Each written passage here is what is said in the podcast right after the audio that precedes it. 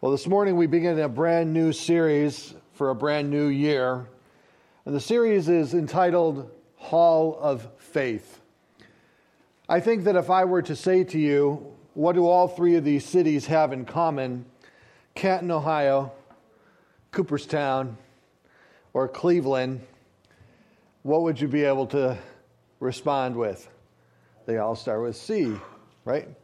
In each one of the cities, they have a building dedicated and titled a Hall of Fame. If we go to Canton, Ohio, we find the NFL players that have excelled and exceeded their profession and the position in which they held within the league. If we go to Cooperstown, we're confronted with individuals like Babe Ruth and so forth in Major League Baseball. If we go to Cleveland, we're talking about the Rock and Roll Hall of Fame. In each case, we find that individuals have been placed in a place of prominence and position due to the fact that they had exceeded all expectations that were put upon them in their various fields. That be football, baseball, or even rock and roll. When we come to Hebrews chapter 11, God gives us a list of individuals that were used in such an extraordinary way and it wasn't because they were extraordinary people. God loves to use ordinary people in extraordinary ways. As we look at each one of these individuals that we find in chapter 11, which has been called the Hall of Faith. This is it. These are the ones that God wants us to remember. And by taking a look at the lives of each individual as we work through chapter 11 in the context of Hebrews, we're going to find again that it wasn't the individual that was special. It was their faith in God that excelled them and allowed them to change the world as we know it. It is this that I want to bring to your attention because I believe going forward, we are going to have to be individuals that walk by faith. We're going to have to allow that faith to comfort us in our times of trial, trouble, and tribulation. We're going to have to be real with ourselves and allow that faith to carry us when our circumstances are overwhelming to us, when the world doesn't make sense to us any longer. It is our faith that we are going to have to turn to to stabilize us in that moment in time when our hearts, our hearts grow vulnerable and our minds begin to question and doubt. Let it be the faith in our Lord and Savior Jesus Christ that covers us at that moment to embrace us and to assure us once again of the reality of not only the existence of God, but that He is a rewarder of those who diligently seek Him. So, if you will, let us begin our journey through the hall of faith together. And as we come to the entranceway to the hall of faith, let us imagine for a moment that we are standing at the bottom of an enormous staircase. Uh, the one you would find, for example, at the Field Museum or maybe at the Shedd Aquarium downtown. And we're at the bottom and we're looking up and we see the palisade, we see the columns, we see the, uh, the ornate uh, architecture of the building and so forth. And what catches our attention is that what, what's written above is, are these words Without faith, it is impossible. Dot, dot, dot.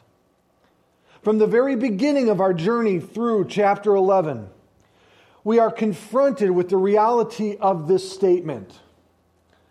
It is a statement that we find in Hebrews 11:6.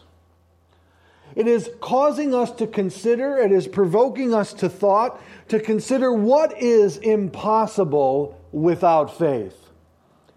It is asking us a question before we even begin our journey to allow us to examine our own heart and to challenge our own mind. As the writer of Hebrews states very clearly in chapter 11, verse 6, if you'll read it with me. And without faith, it is impossible to please Him. For whoever would draw near to God must believe that He exists and that He rewards those who seek Him by faith. One wrote, he said this. To summarize this verse, he would classify it and state it as such. He says that it is utterly impossible to please God without faith. And what does that mean? He, sa- he asks. The person will never be acceptable to God, nor accepted by God. Without faith, the person will never live with God here in this world, nor in the world to come. Without faith, a person has to plow through this life alone and handle all the trials, temptations, suffering, accidents, disease, and death by himself. Without faith, a person stands all alone in this world, utterly without God. For it is impossible for us to please him apart from faith. Faith is a reality that operates in your life every single day, regardless of the fact if you know it or not. Each one of you this morning, you got up, you prepared yourself for church, you made your way here, and as you got in your car this morning, how many of you went out to start your car to warm it up before you left to come to church? Do you realize that that was an act of faith? Well, you say, how was that an act of faith? Well, you had enough faith to leave your warm home to go out into the cold and to sit in a, in a metallic vehicle that requires 62,372 different operations to go perfectly for that car to start. Is that faith? It's exactly what faith is. You believe something and you acted accordingly. You sat in that car, you started that car, you turned the key, you pressed the button, however your personal car starts, and you trusted that it was going to start because that's what it was designed to do. What would have probably caught you by surprise is if the car hadn't start, started properly that probably would have thrown you off rather than just getting in the car and thinking, oh, is it going to start or not? I don't know if this piece of metal is going to operate in the manner in which it's designed to do, etc. And I tell you that if you have that much faith, that same amount, that same degree of faith, and instead of putting it in your car, you put it in God Jesus says you can move mountains. It's not the size of our faith, it's not the depth of our faith. It's in whom we have faith in that matters. As we will discover as we move through the 11th chapter of Hebrews, as we walk through the hall of faith, as we are now confronted with the reality of that posed question, that statement, I should say that it is impossible. Without faith, it is impossible. And again, I believe that every action that we take, everything that we do requires a amount of faith to move forward to condone the action in which we've considered. So it's not an issue of an ability to have faith. The issue normally comes down to this each individual is able to exercise a certain degree of faith. The problem is, is that when it comes to Christianity and their lack of walking by faith with God, it's not the issue of faith, it's the issue of them not knowing who their God is. The issue is not understanding what God's desire and will is for your particular life. That's the problem we face. So when we talk about this faith, I'm not trying to resurrect something that isn't there. What I'm trying to do is I'm trying to now bring you into the reality that if you place that faith in God where it belongs, then things will begin to radically change in your life.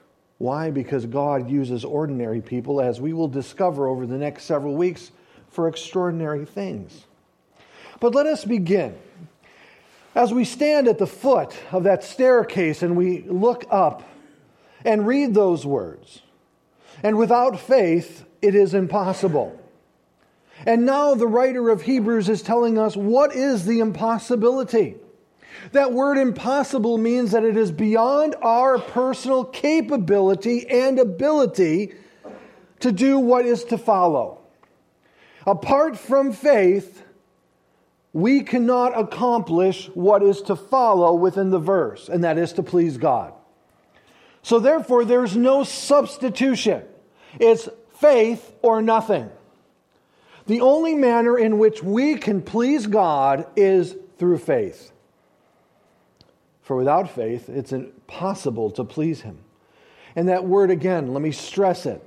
It means it's completely out of the realm of possibility. We cannot do it. There's nothing in us that warrants it, and there's nothing within us that allows us to fulfill the requirements that would please Him. And as a result, those circumstances then become out of our control we no longer have the ability to please God in and of ourselves. All we can do is please Him by having faith within Him. As the Moody commentary wrote, it stated, this expression by faith means that he believed all the disclosed of all the divine truth revealed to him was factual, that he conformed his character and conduct to it that he lived in dependency on God. What such faith, it is possible for anyone to thus please God. So, all the revelation, all the insight, all the knowledge, when we simply believe it to be factual, true, that it is truly the umbrella of reality in which we live under, we therefore can please God by the faith that we have within him. The individual that this is speaking of is a man named Enoch, which I'm not going to spend a lot of time on this morning. Because this is a summary statement that is made concerning this particular, uh, particular inductee into the Hall of Faith. It is a summarization based on the limited information that we have concerning Enoch that the writer of Hebrew gives us that we must consider before we go any further into our journey into the Hall of Faith. This faith is so key crucial, it is so relevant for our Christian lives that apart from it, we cannot please God. And so that is the challenge that we are faced with. And as we walk through the Hall of Faith and we stand there and look at each of the inductees there within the Hall of Faith, and we learn from their life lessons, specifically that in which what they had to overcome to allow themselves to keep their faith in God. And that faith is this that they know, believe, and understand and trust who God is, and therefore they live accordingly they live accordingly. It's one thing to say that you believe God exists. It's another thing to say that you believe God. And it's that distinction that we make this morning. So, this faith, which we'll define for ourselves next week, I lay out before you. And without it, it is impossible to please God. And for whoever would draw near to him, that word near means anyone who would worship him, anyone who would walk with him, must believe these two facts about him. Number one, that he exists. And that number two, he rewards those who seek him. And in the Greek, it is those who diligently seek him. God desires such an intimate relationship with each and every one of us. It is so obvious from Genesis to Revelation, in every covenant, every dispensation throughout the scriptures, it was always the heart intent of the Lord that He have a relationship with us, that it would be real to us, that it would be something that we cherish, and it would be bonded not in an obligation, but we would be bound to Him in love. That's what God desires from us and wants to have with us, each and every one of us here today. But to allow that relationship to grow and to flourish, we must have faith. We must embrace our relationship with God by faith. If we're going to grow, we must grow within that faith in God, that trust, that love, that interaction it must be through faith. And as the Bible writes and here concerning drawing near to Him, it means growing closer to someone within a relationship. It means to move towards a reference point with the possible implications in certain contexts, such as this one, of a, a, receptacle, meaning that the individual draws near to us in response to us drawing near to Him. And that is consistent with what James says. He says, Draw near to God, and he will draw near to you. See, it is often our mistake that we make when we feel that we are distant from God or that He is not there and that He doesn't care and so forth, that somehow at some time, at some place, God drifted away from us. When in actuality, the Bible's clear. It is not God who drifted away from us, it is us who have drifted away from God. And God is always calling us to come back because He desires that relationship with us. He desires that you would walk with Him. It desires that you would love Him. Those are what He wants from us within this relationship. And the beginning of that return to God is always through repentance. Remembering where we had turned off, where we got distracted. Remembering that moment of the things that uh, took us away from our God and saying, Lord, forgive me, and returning to Him once again. But if we are to do so, and if we are to worship Him and to walk with Him, and that's what the writer here entails by these things when he says to draw near to him. We must do so by faith. That trust, that belief, the knowledge of. As we move closer within this relationship, the reality of the relationship becomes even more important to us.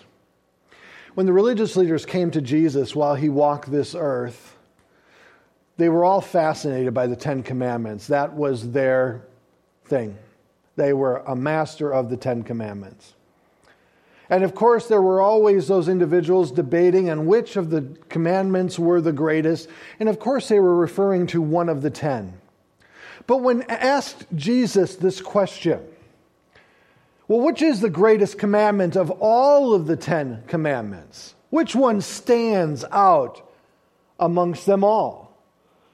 Jesus pointed in a different direction to really get to the heart of the issue. He says, The greatest commandment of all is to love the Lord thy God with all thy heart, with all thy soul, with all thy strength, and with all thy mind. That's what I want. I want you to love me because I love you. And once you realize and experience the dynamic of God's love, it changes our hearts and turns our hearts towards Him. And all we can say in return is, God, I love you. Once we understand all that Christ has done for us, all that God has done for us, we can't help but to fall in love with Him in return. And then He said, the second is as equally important, and that is to love your neighbors as yourself. That's the heart of Christianity, and I don't know where that's gone. Christians should be people who love the Lord so radically that they were, are willing to lay down themselves and to love others just as much as they love themselves. And trust me, we all love ourselves probably way too much, right? We all spend time on ourselves, preparing ourselves for public viewing. At least we hope we do. Well, maybe some don't. Are they really better off than we are? Have they been freed from that bondage? I don't know. But that being said, let us understand that this love that God has for us, we reciprocate and love Him in return. And as a result, that love then moves us to love one another as we love ourselves. And that is the heart of worship. And all of this exists in faith. Again, I believe we've established that all of us have faith and all of us have the ability to exercise a certain degree of faith. The problem is is not the issue of faith, the issue the problem is the issue of knowing who God is. And what that faith opens up to us as a believer in Jesus Christ. That's where we're confused. That's what we don't understand. That's where we uh, fall and fail and we fall into despair and doubt during our times of troubles and trials and tribulations. But he says here that our faith must have two components, and that first of the two components begins with the existence of God. Knowing that God is real. Now, I don't know if there's an individual here that would deny the fact that God exists. I think that looking around this morning, that all of you would tell me that God exists. And that's good, but remember that even the demons understand that God exists. They have that knowledge that they have ascended to. The revelation has been given. We have the information, but we don't know what to do with the information.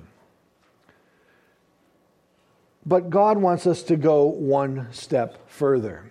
And the word exist in the Greek, it is so much more robust than just existence in the manner in which we understand that word used in the English language today. Knowing that God exists is more or less looking at an object not from an individual dimension, from, but from a three dimensional perspective. That it has length, height, breadth, etc. It's not one dimensional. For example, it's the difference between looking at a painting and a sculpture. Looking at a painting, we see a one dimensional at best um, artistry, and we look at it in the, in the one dimension in which it was created. But a statue we can now look at from multiple perspectives. In Christianity, those multiple perspectives come from the knowledge that we have of God accompanied with the experiences that we have with God. The knowledge of, that we have of God would be that individual uh, perspective, that one dimensional perspective, but a three dimensional understanding of God would be that accompanied with the fact of personal experiences. If you've ever gone to the Art Institute here in Chicago, before my daughter went off to college, she really wanted to hit the Art Institute. I was like, really? Oh, really? Oh, Dad, it's going to be amazing. It's going to be fantastic, you know. And I'm just like, we're, we're going to see people, you know, and they throw up colors on the thing and it's called art. You know, I call it a mistake. And, uh, and I'm supposed to enjoy this. You know what? I couldn't believe it, but I loved it. I was like a kid in the candy store. Look at this one. Oh, look at this one over here. Look at this one. Dad, come back here. Dad, we're going to put you on the harness again. Come back here, Dad. I couldn't get enough of it. And looking at some of the statues and some of the Christian portraits that were there and so forth, depicting different scenes from the biblical accounts, I was enthralled. But I noticed that I did something with the statues that I didn't do with the paintings. I walked around the statues. to get a full perspective of every dimension and every aspect of the sculpture, to help me understand it. And the reason I did that is because it was something more than just a one dimensional picture that could be individually interpreted by the microcosm of the personal experiences of the day and contextualized within the personal understanding of the individual. I'll let you chew on that in just a minute. But when it comes to God, He is looking for something more from us. He wants to know, He wants us to know, I should say, that He exists. And there are three ways that we can walk around this together to understand it in a three dimensional way. Number one, the revelation that he gives us through the heavens and earth should lead us to the understanding that God is more than just one who exists, right? When you look out into the heavens and you're like, God made this. You look to the dynamics of the earth and you say, God made this. You look at every creature in which God formed and you said, God made this. I'm not sure why he made mosquitoes, but he did. And he made mosquitoes, and uh, then he made bats to eat the mosquitoes. And as a result, we get a larger, deeper understanding of God. Because then we understand that God created us. And he placed us within his creation. And there's something unique about all of us in the creation process. And that is, that is the fact that we are created in the image of our God. He placed us as a statue in this garden to reflect who He is. And just by that alone, I know more about God in a three dimensional purpose than a one dimensional purpose. God created me in His image. He designed me, He created me, and when He did so, He knew what He was doing. And as a result, now, my whole beginnings change the manner in which I look at life today and how I look at life in the future. The hopelessness that many carry with them today is a direct result of the abandonment of the idea that God has created all things and that we are a mere product of an, uh, of an accident in a process called evolution. We have severed ourselves from any kind of identity in our history, and therefore we have created for ourselves a vacuum and a void in our future that has left us currently in a place of despondency and despair. We don't know who we are anymore, do we? People struggling with understanding who am I? What am I here for? What is my purpose? Why am I so lonely? Why do I feel so empty constantly? They don't understand. It's because they've been di- divorced from the meta narrative in which they were created within. And as a result, they're like a sea being tossed on a on, a, on an ocean without any kind of control, not knowing what direction they're going in, not having any points of orientation whatsoever. They are just drifting from one place to another.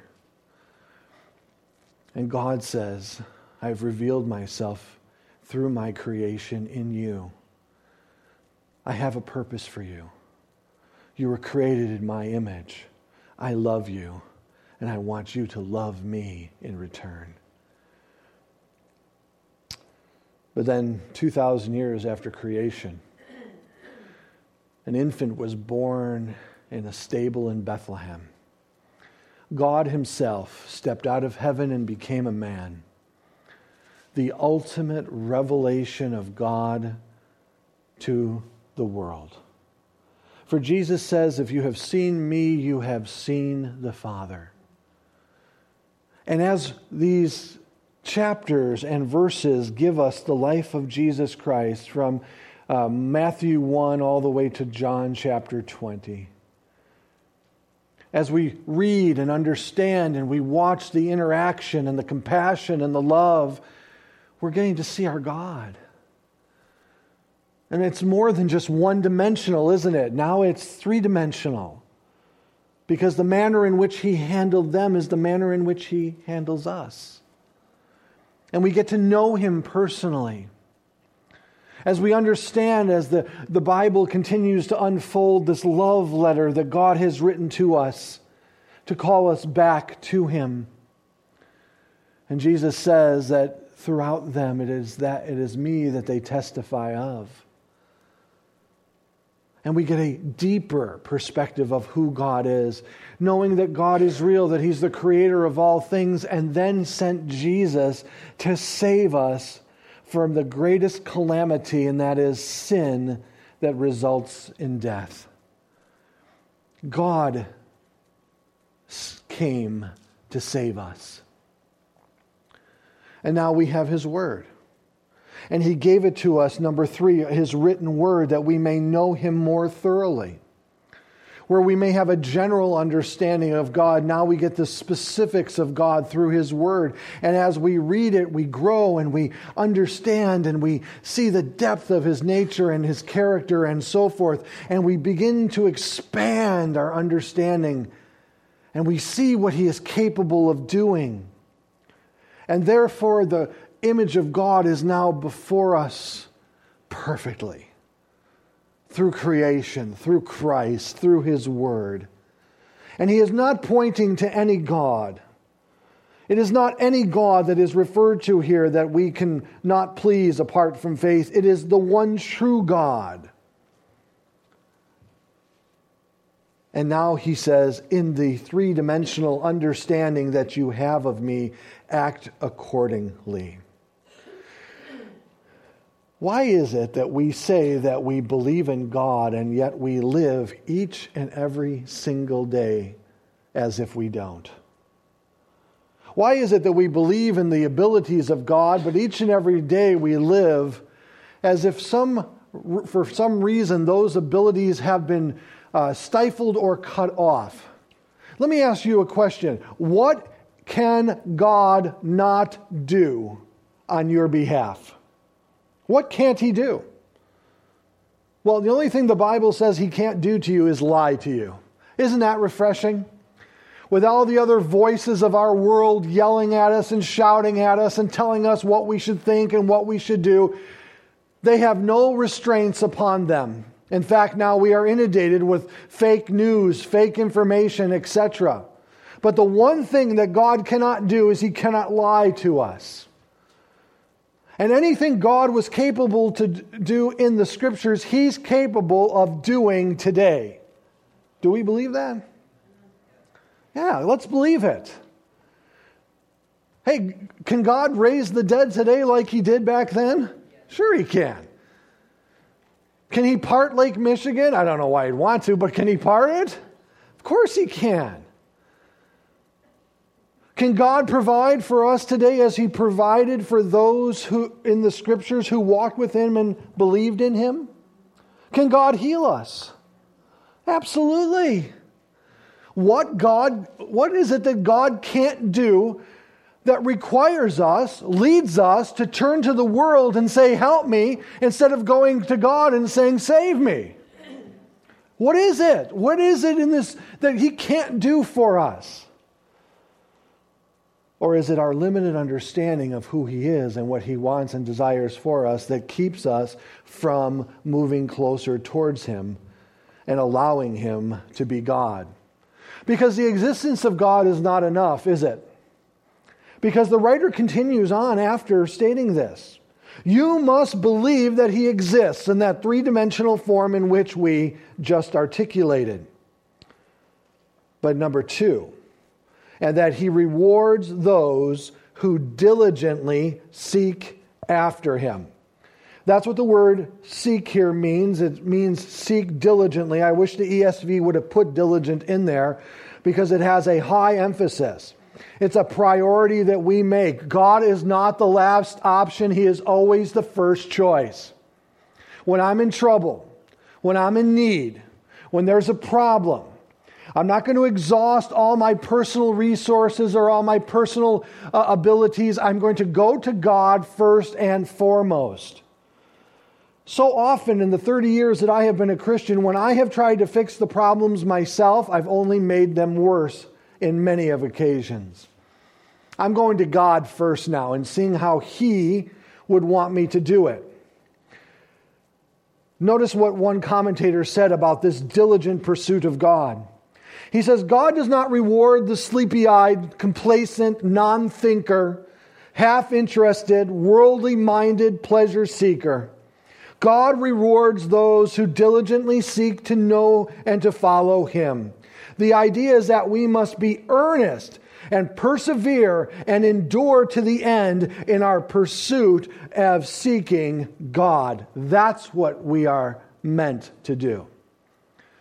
Hey, if we can't handle our problems without running to the secular world, why should anyone believe us when we tell them about God? We are meant to be lights in the darkness. We are meant to be exceptions to the rule. And the world needs to see that. As Barclay wrote, he said, We must believe not only that God exists, but God also that God cares for us personally.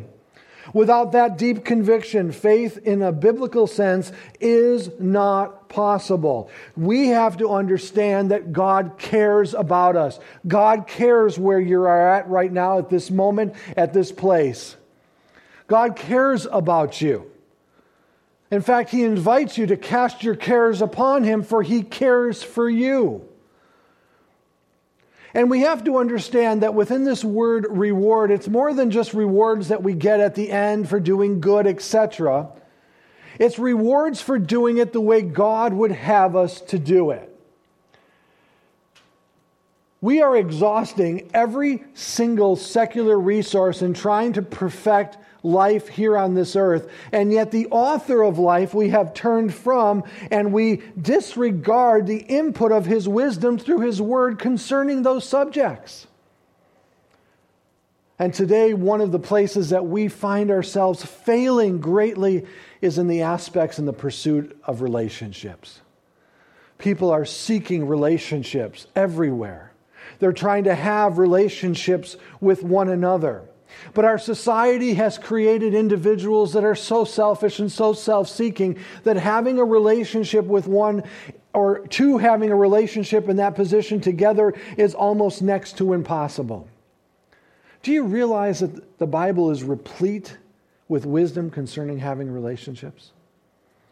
From the ultimate relationship with God to our relationship with our spouses to our relationship with our kids to our relationship with one another, Bible is replete with wisdom about how those uh, relationships should operate and how they can operate on a healthy manner.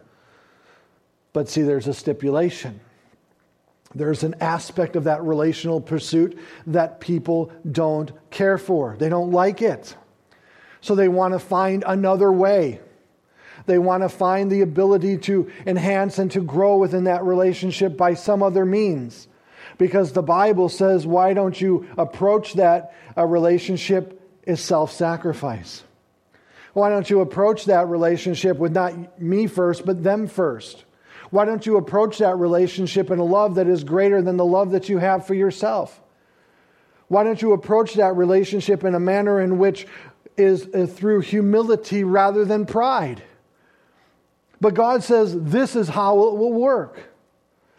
And let me ask you honestly when we look to the world today in the aspects of specifically relationship driven uh, individuals, how is it faring? Is the world exceeding in their pursuit of relationships? Or does the world feel more separated, apart, and lonely today than it ever has before? And all of this is made possible by faith. We need to not only know God, but to believe in God enough that it changes our lives and that we live accordingly. Now, faith isn't confined to one element of our Christian life. Faith is in every aspect of our walk with the Lord, our living with God. It begins through salvation our salvation is through faith and faith alone. When it comes to the fullness of the Holy Spirit within us, it is by faith that that is embraced. When it comes to our sanctification, God taking us out of the world in this distorted, uh, deformed image that the world has created us in the image of, when we get saved, He takes us out of there and He begins to reshape us. He begins to remold us into the image of Jesus Christ, that of perfection. That sanctification process is through faith. We can walk day by day with an assurance and a security that the world does not know, and we can do so by faith, the Bible tells us. When it comes to our peace, a peace has been promised to those who follow Christ that surpasses all understanding. That peace is embraced by faith. When it comes to healing, I believe that God made us and that God can fix us. And sometimes we need to give God a moment of time to fix us before we run to some other means. Does that say I'm anti doctor? No, not at all. I go to the doctor, I go for my checkup, etc. I get my blood test, and then I get a Scooby Doo band aid in return. They actually have them there for me. It's a good doctor. But God can heal, not only physically, he heals us spiritually. He can heal relationships. He can heal marriages. He can re- heal relationships between parents and children. God can heal anything if we will diligently seek Him. It is by faith that we overcome this world.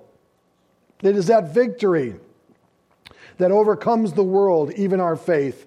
1 John 5 4. When it comes to the old life, it is by faith that we walk in the newness of life and therefore no longer fulfill the wills of the flesh.